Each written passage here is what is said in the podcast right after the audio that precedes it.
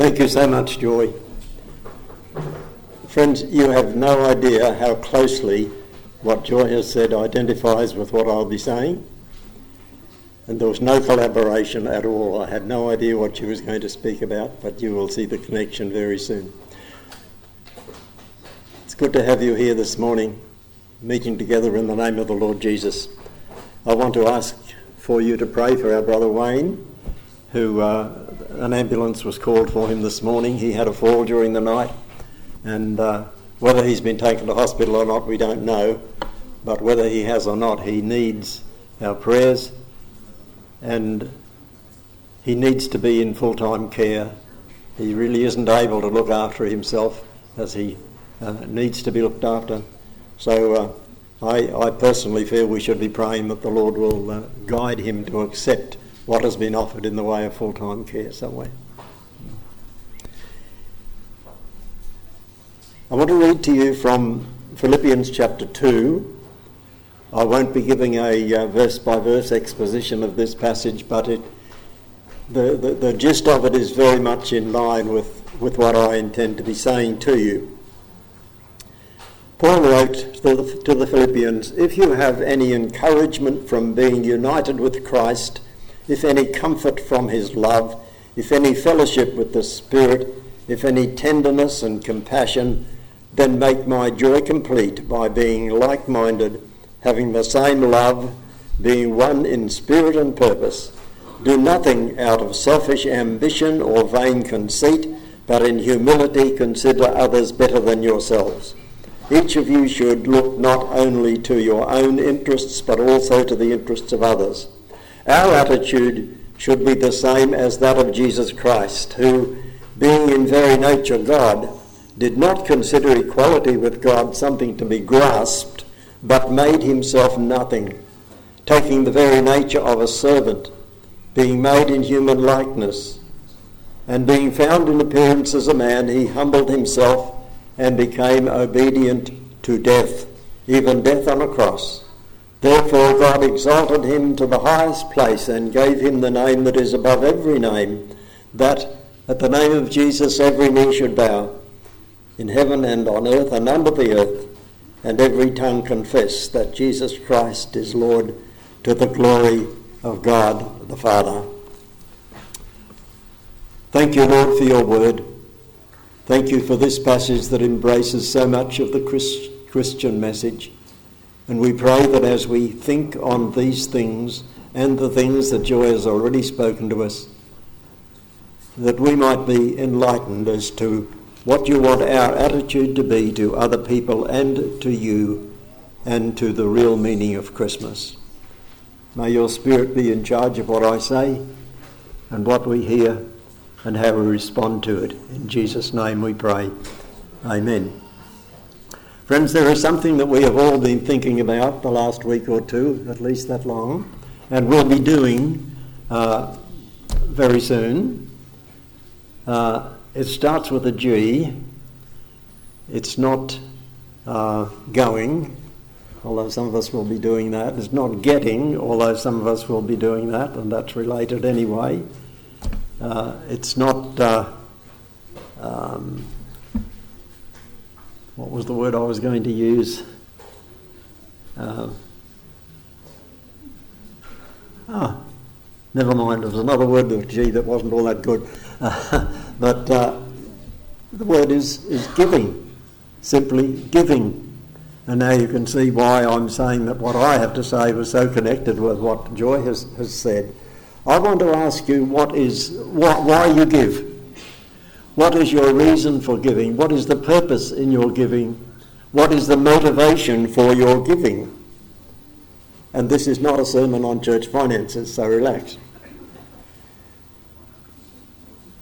Giving is something that most of us will be doing within the next week or two. And if I were to give you a piece of paper with a question on it, why do you give? I, I guess we'd get a, varied answers. Uh, and uh, they would depend on how well you've thought about it.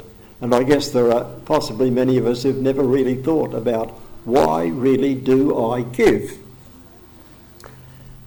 We might have to stop and think about that. And uh, if we were able to be really honest, the answers might be a little embarrassing, certainly a bit challenging. Some of us, if we were to give a quick answer to, to why do we give, we would possibly say, well, everybody gives. I don't want to be the odd one out. Everyone gives, especially at Christmas time. May I point out to you that there is an element of selfishness in that? Because if we give because we don't want to be the odd one out, then we're trying to protect, protect ourselves, aren't we? We are trying to avoid being thought to be mean or being thought to be the odd one out.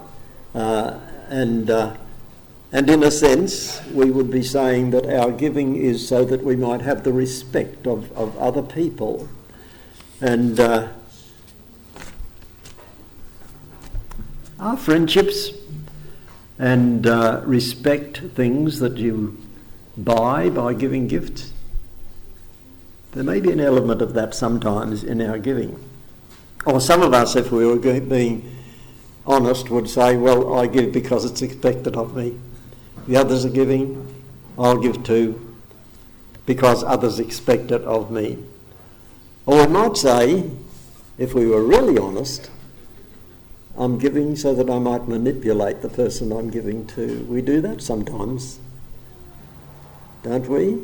Especially in business circles and, and uh, political circles, this kind of thing happens. Big donations made to government ministers so that a developer's uh, application will get a more favourable uh, treatment.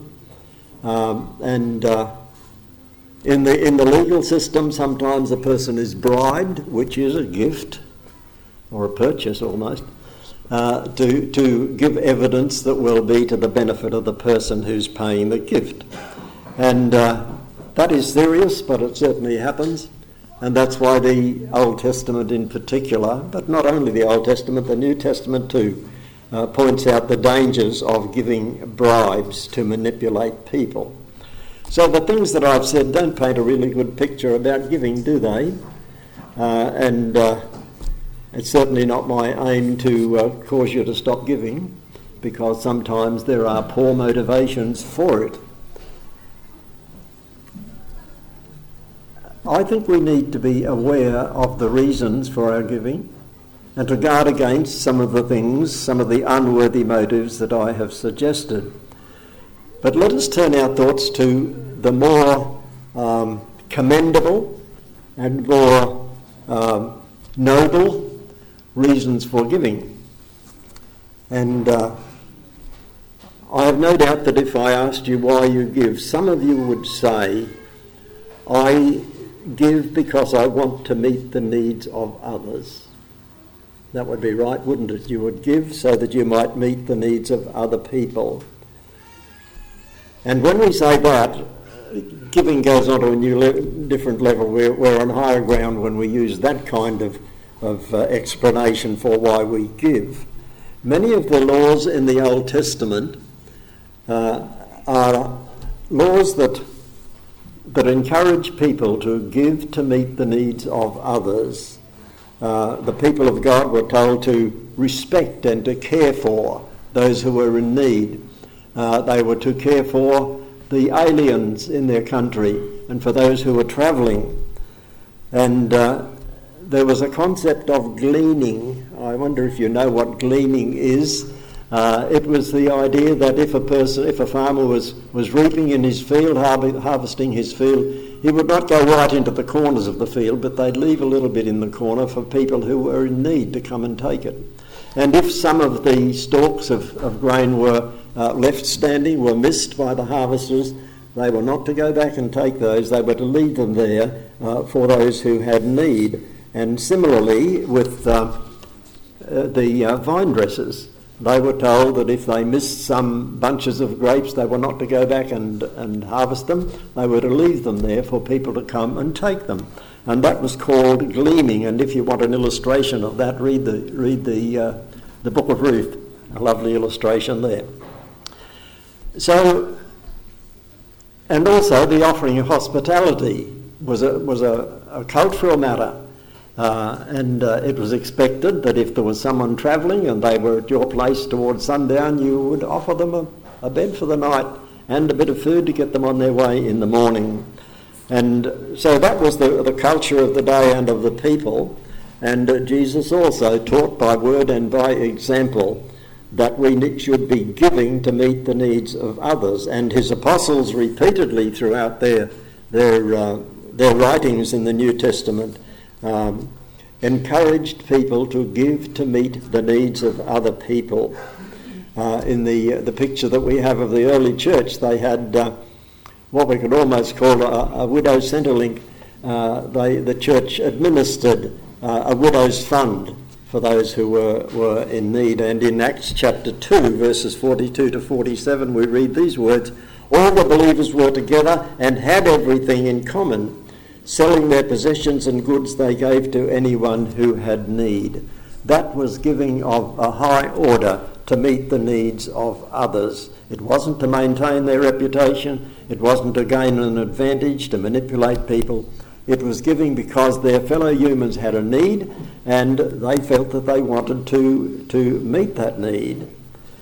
Giving to meet the needs of others. Can we say that our giving includes that motivation? Giving to meet the needs of others? I was at a family gathering yesterday, about eighteen of us, and a lot of the gifts had nothing to do with what people needed, but they certainly brought a lot of pleasure to some people. So, uh, and and I want here to, to compliment you and to thank you for the way you contribute through the monthly missionary offering. On the fourth Sunday of each month when we have a special offering, that goes primarily to meet the needs of others through Barnabas Fund. We have the opportunity of contributing to that, and I, I just want to thank you for the way that you have uh, done. And I know that some of us uh, privately give to Barnabas Fund, Baptist World Aid and, and other charities that are meeting the needs of other people. And God bless you for that, because it is a godly and a God-honouring motivation for giving. But there's another factor in this matter of why do we give. We have said that after describing some of the the uh, lower echelon uh, motivations for giving, when we started talking about giving to the, meet the needs of others, we felt that we were on moving on to, onto higher ground. And uh, I, I want to ask you, is there still higher ground than giving to meet the need of others? I want to suggest to you that there is. How could there be? Well, my answer is that even when giving to meet the needs of others, there can be, and I hesitate to say this, but there can be still a tinge, just a trace of selfishness in that giving, because maybe we have felt guilty and we give to resolve our guilt. But I'm not going to linger on that. Uh, Having become more aware of the, the negative possibilities of some of our giving, uh, and, and let it be said loudly and clearly that giving to meet the needs of others is a noble motivation for, for giving, and a God-honouring one. Because if we, you know, if we become aware of a need, and if our hearts are touched, and if we decide that we will give to meet the need of some other person, that is honouring God. And that is in fact doing what our Lord himself said was the fulfilment of what God wants of us. When a Jewish religious teacher asked Jesus of all the commandments which is the most important, Jesus replied, and you'll recognise the words of one of the songs that we sang earlier, Jesus replied, "Love the Lord your God with all your heart and with all your soul and with all your mind and with all your strength." And the second is like it, "Love your neighbour as yourself. There is no commandment greater than these." You'll find that in Mark twelve, twenty-eight to thirty-one. And another expert in the Jewish law asked, well, okay, but, but who is my neighbour? And so Jesus answered by telling him the parable of the Good Samaritan, about a man who was travelling from Jerusalem to Jericho, and he came across a person who had been bashed and robbed, There were three people who came across that person, and only one of them stopped to help, and he ministered to that person. And the the uh, and and Jesus asked his questioner, who was the neighbour to that person? And and and the the uh, person who had asked the question said, the one who reached out in mercy, who had mercy on him. In other words, the one that met the need uh, of his fellow man. And uh, the the principle of this was and still is that our neighbour is anyone of whose need we become aware, so that we might reach out to them and help to meet that need. So Jesus said, you've got it right, you go and do that. Meeting the needs of others is a God-honouring and uh, a, no- a noble motivation for our giving. And I'm wondering if you have noticed that in all that I've said this morning, and I've spoken for a number of minutes, in all that I have said, that there is a word that you were expecting to hear, and you didn't hear it until I quoted the answer that Jesus gave.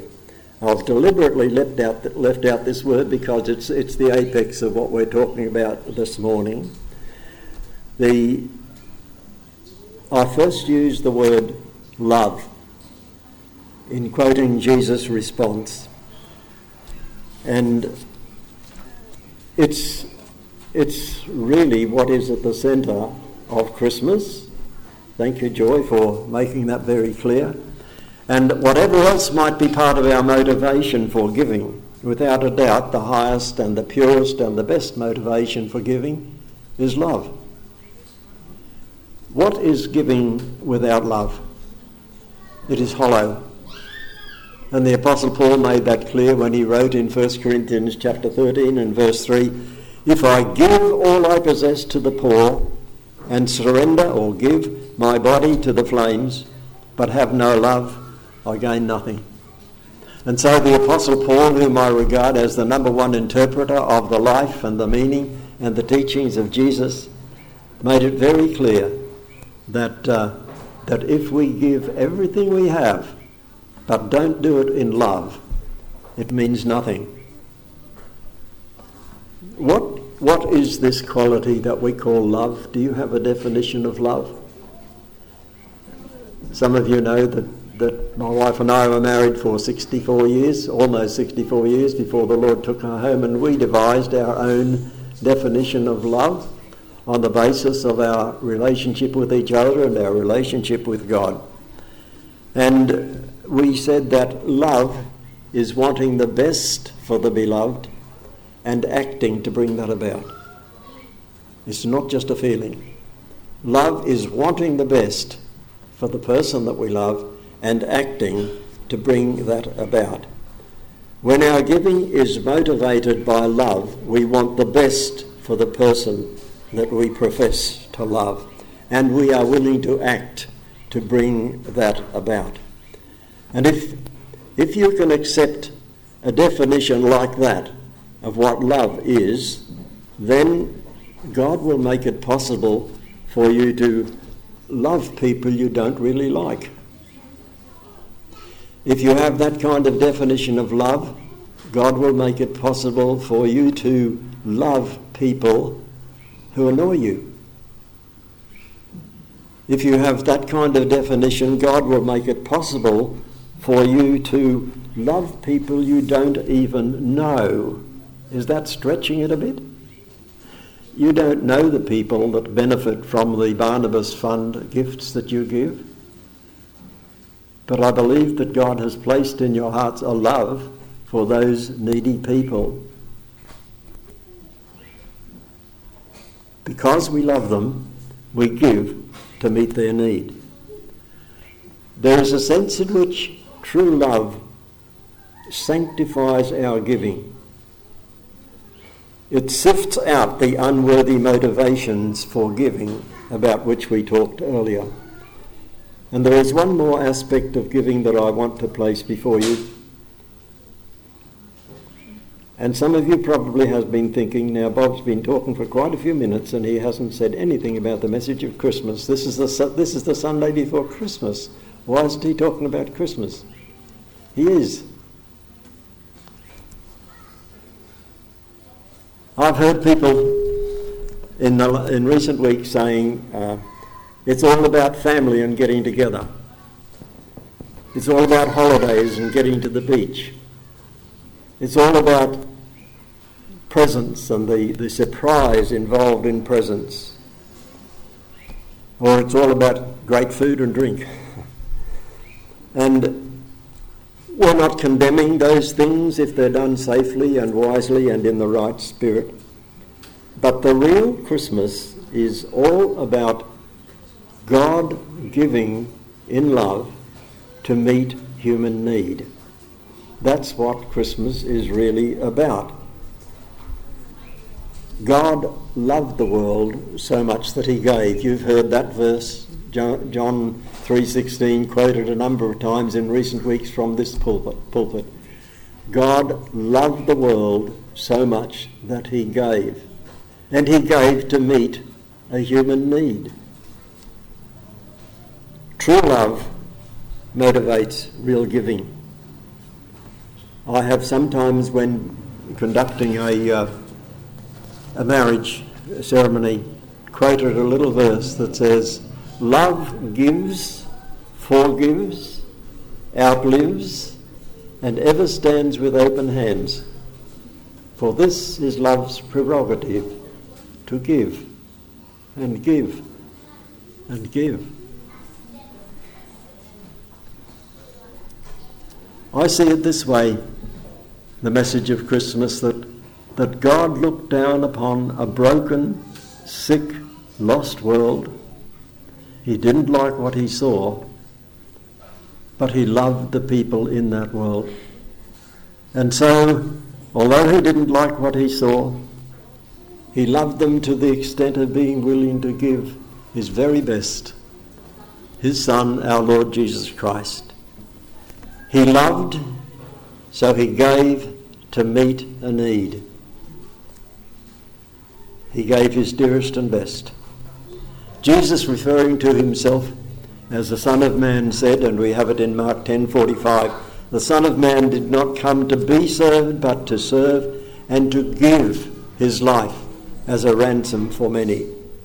Love is the supreme motivation for giving. I guess we'll all be doing some giving in the next week or so. Let us be sure that what we that when we give, it is the product of love.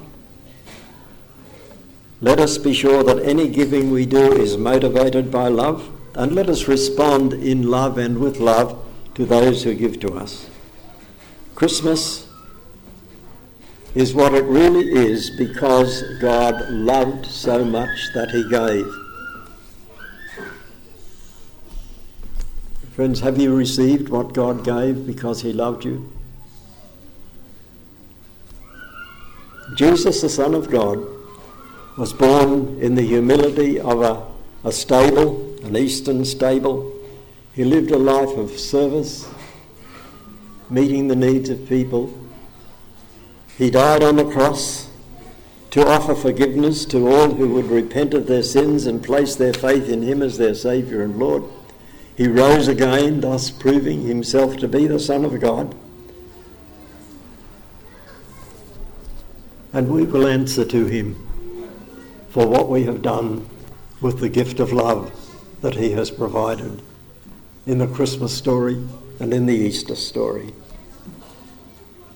His offer of salvation made in love to meet our human need demands a response from each of us.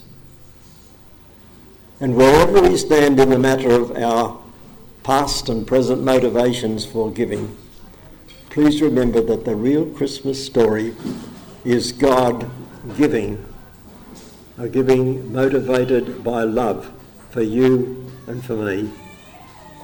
How have you responded to his gift of love? Father, you know each of our hearts. You know what kind of response we have made to you. And as you have spoken to us through your word this morning, we pray that we might respond faithfully and appropriately to the love that you have shown in coming in the person of Jesus Christ, so that you might offer salvation and restoration to yourself, to each and every one of us. Lord, may there be no one leave this building today without saying yes to your offer of that marvellous, unspeakable gift. We ask in Jesus' name. Amen.